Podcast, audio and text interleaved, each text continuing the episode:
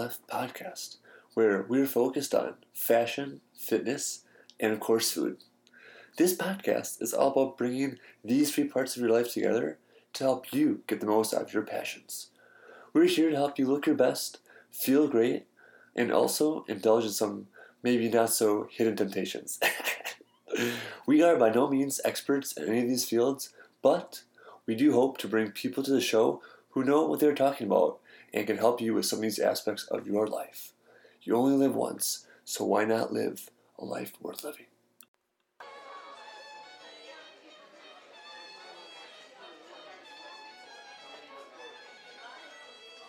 On uh, today's podcast, we are actually going to be reviewing my experience at the Chicago Wine Fest Spring Edition 2019.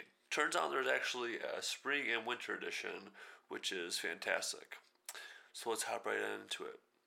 Chicago Wine Fest, an elevated wine tasting experience that aims to stimulate all your senses. Come throw back some great food and enjoy live musical performances, all while sampling some of the best varietals from around the world. VIP admission means you'll gain access before the crowd, so you have more time to sample amazing wines and meet representatives who can answer questions and help you choose wines to enjoy them.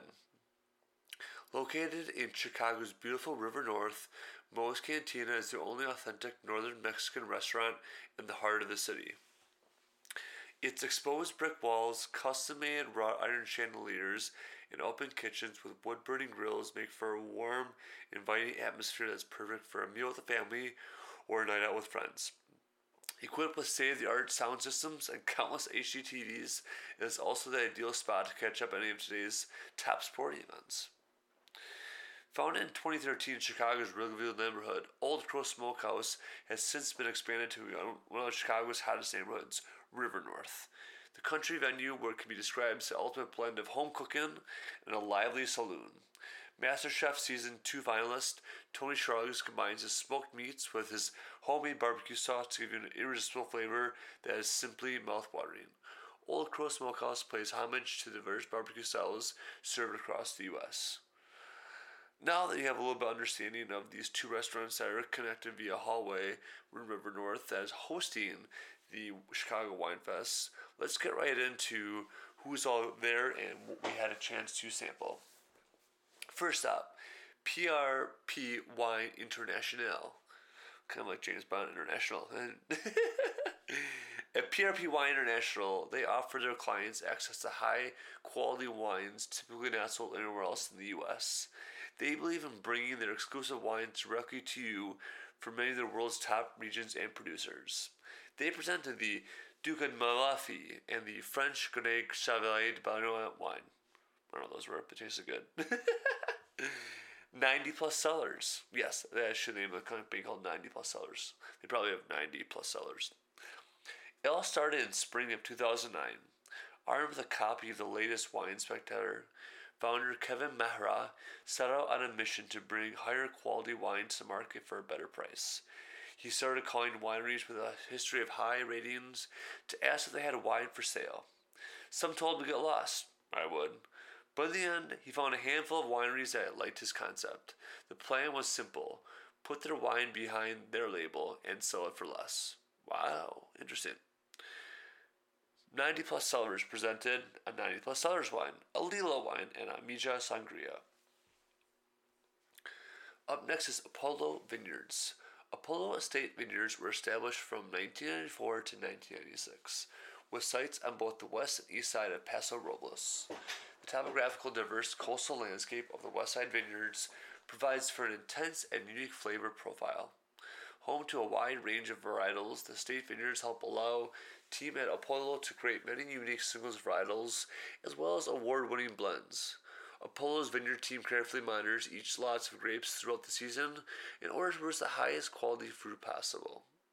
Presenting by Apollo Vineyards was the Mountain Zinfandel, the Summit Zinfandel, and a Cabernet. A Grand Rouge Rhone blend, a Rose and a Flirtation Moscato, and Albarino. They had seven wines for you to sample. Spent a lot of time there. Our next stop is Treasury Wine Estates. are TWE. It is one of the world's largest wine companies listed on the Australian Securities Exchange. Everything they do is dedicated to releasing our vision of becoming the world's most celebrated wine company. They presented the Sterling Chardonnay aluminum bottle, 375 milliliters, the Sterling Rose aluminum bottle, the Main and Vine Blood Orange Mango Spritzer, the Main and Vine Pink Grapefruit Spritzer, the Matua Sauvignon Blanc, the 19 Crimes Uprising or the Rum Barrel Aged Red Blend, and the Cavaliere d'Oro Prosecco. Also, fantastic choices there. It's kind of interesting trying these uh, spritzers and aluminum bottles.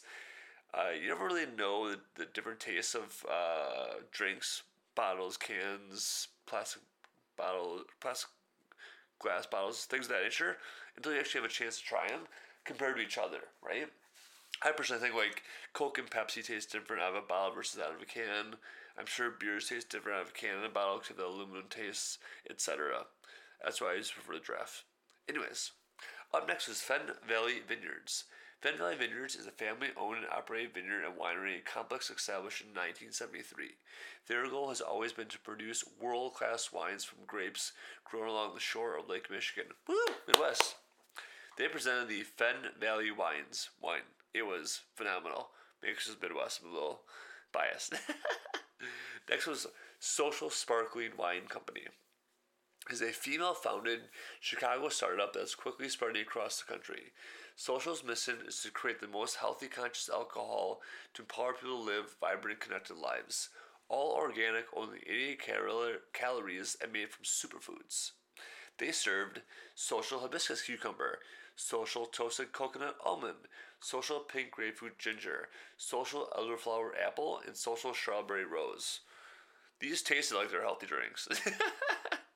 but at the end of the day, if you want to drink something with a little bit of alcohol in it, let your hair down, and want to have some superfoods, definitely check out Social Sparkling Wine. Our next stop is Lost Generation. Nomaki was born out of a long day with friends hiking through the desert. The thought came up, what if there was a wine that could take you take with you and enjoy it together in the fresh air? People who like wine made fresh by real winemakers don't want to lower their standards when they're out of the park with friends or hitting the beach. So they set out to create a canned wines and cocktails that will be proud to show up with a party. And when the moment of celebration presents itself, they can cheers together friends and co-workers to get the party started right. They serve the Nomiyaki Red and Rose. This is so true. Like you go to concert at the park or you're out for a little picnic, you don't want to kind of open a bottle of wine and let it air out and stuff like that. So this is absolutely fantastic. This lost generation kind of stuff where actually comes in a can. They figured it out. I give them that much. Up next is Vineyard Brands. As they are a quote unquote family owned enterprise by virtue of ESOP, they have chosen to represent only family owned wineries. They have a wealth of experience representing both small producers and large volume brands. They represent over 60 wineries from the major wine growing regions throughout the world. Their portfolio includes some of the best wines available from Argentina, Spain, Portugal, New Zealand, Australia, South Africa, Germany, Italy, and France including over 25 growers of estate bottled wines in Bordeaux, Burgundy, Chablis, the Rhone, the Loire Valley, Alsace, and southern France. They presented one wine which was Chateau Miraval Rose. Oh man, was that good? Totally worth it. Up next is Vin 312 Winery. Vin 312 Winery is an urban slash craft winery located here in Chicago. The urban winery concept is one that started in California where new winemakers started bringing high quality grapes from selected vineyards into an urban area with the goal of creating distinct wines to share with their customers. The terminology of urban can also be expressed as craft or boutique. Vin 312 offers a variety of experiences from local customers to learn about wines and share time, experiences, and conversations with their guests. One of their goals and purposes is sharing. This is part of everything they do. Wine has always been a vehicle for sharing. They presented Vin 312, a 2016 Cabernet Sauvignon, a Vin 312 2016 Super Tuscan, a Vin 312 27 Bonnier, a Vin 312 a 2016 Touche Rose. Up next was Tabor Hill Winery. The Marsh Hospitality Group thrives on cultivating sustainable ingredients and relationships. They understand the difference between a good time and a lasting impression, and they are dedicated to making each moment better than the last. They presented the Tabor Hill Demi Sec, the Tabor Hill Demi Red, the Tabor Hill Cherry, and the Tabor Hill Cherry Moscato. Up next is Skurnik Wines. Skurnik Wines and Spirits is an importer and distributor of fine wines and spirits headquartered in the heart of New York City. They taste, select, and offer for sale to the trade only a high quality, diversified portfolio of wines and spirits from around the world. The company began with a handful of relatives unknown estate in 1897, or excuse me, 1987, and has since grown to represent over 500 estates. They are exclusive USA importers from those these producers as well as local distribution partners within New York, New Jersey, Connecticut, Pennsylvania, and California. They presented the Pinot Project Pinot Noir, the Pinot Project Pinot Grigio, the Chard Project, the Pinot Project Rose, the Conquilla Cava Brut, the Conquilla Cava Brut Rosé. Up next is everyone's favorite, Angry Orchard. like many of the orchards in the area, their orchard has a long history. It has been a farm since the 1700s, as the first apple trees were planted here around 100 years ago. The Crist family took ownership of this orchard in 1963 as leaders in the apple growing industry, grew both culinary and cider apples. They are committed to bringing traditional cider varieties and lost heirloom variety back to the United States. As such, certain areas of the orchard are designated for new cider apple paintings and varietal research, in collaboration with local institutions and growers. They presented the Angry Orchard Rose Cider and the Truly Hard Seltzer Rose. That was a little weird, but I tried it. Up next is WX Brands. They have curated a unique portfolio of proprietary brands that are sold across the United States and select countries around the world. They believe successful brands should over deliver on quality for the money, be uniquely differentiated from the competition by their quality, benefits, and packaging, and create an engaging and enduring relationship with consumers. They presented Bread and Butter Cabernet Sauvignon, Bread and Butter Chardonnay, Whiplash Red Blend, Whiplash Zinfandel, Chronic Cellars Purple Paradise, and Chronic Cellars Pink Petals. Interesting. Next is Rose Bubble. California is home. They didn't need to travel to France to create their rose bubbles because the best wine in the world is right in their backyard. Their rose is wine is sourced from the voluptuous grapes of beautiful Northern California. To achieve their flavors, they use real fruit, the kind you see in the farmer's market, fresh and unaltered. A touch of bubbles were added with care, just enough to be refreshing, delightful, and leave you coming back for more. They presented the Rose Bubble RTD Rose Spritz, a strawberry, watermelon, pineapple, and orange bubble as well. Super interesting. I like bubbles, but a lot of different flavors. Scared me that. Up next is the Bordec Cellars, guided both tradition and science. Bordec Cellars practice natural and traditional methods. Minimal intervention in the world, hands off combined with attention to detail is their way. Everything they do is literally by hand, from harvesting, sorting, stirring, and filling barrels. Lab analysis is done by nose, smell. Wow. Fermenting with native yeast from the vineyards highlight the characteristics of each vineyard, bringing every aspect of terroir into their wine. They presented Pinot Blanc, Rosé, and Pinot Noir. And our last stop was Virtue Cider. Gregory Hall founded Virtue Cider in 2011. He is known for his 20 year tenure as brewmaster of the Goose Island Beer Company, having won 14 consecutive Great American Beer Festival medals and pioneered bourbon barrel aged beer with Bourbon County Stout. In the spring of 2011, Hall left Goose Island and embarked on a two month pilgrimage to study the craft of cider, touring and t- tasting the top ciders in England and France. He brought his extensive experience innovative style to launch Virtue Cider. In 2013, he brought cider making ventures as close as possible to the United States' best apple growing states of Michigan and launched Virtue Cider in Fed, Michigan. They presented the Rose Cider and the Michigan Honey. Man, was this fantastic. So here's the thing, right? This is just the beginning of all the festivals here in town. This is the Wine Fest.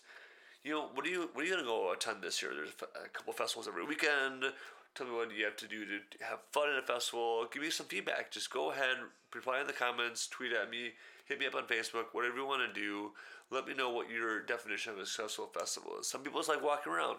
Some people enjoy people watching. Some people enjoy like overindulging in the food and drinks and having a little too much fun and letting the sun get to them. I'm there to just kind of check everything out, just explore, just get a chance to kind of see different parts of culture and life I haven't had a chance to explore before. So sit back, relax, and definitely let me know what you're thinking about doing this summer for all the festivals in 2019.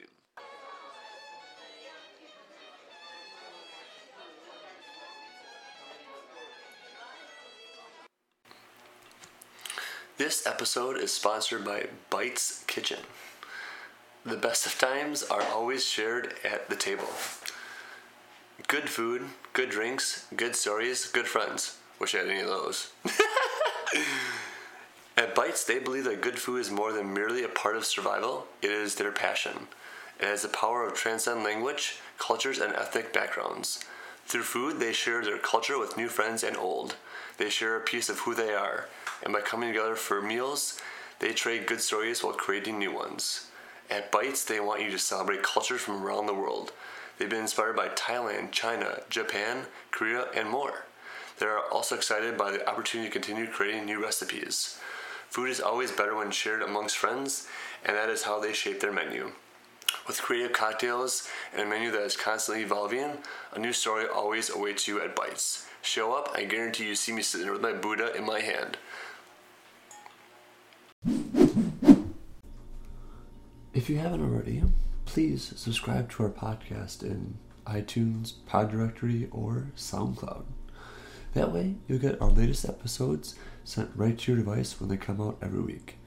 For reference, those are all linked up right in the show notes. While you're in there, feel free to leave us a review. If you do, all I can say is two words endless gratitude. Writing reviews helps us understand how we can improve the podcast as we all continue along this fun adventure in fashion, fitness, and food.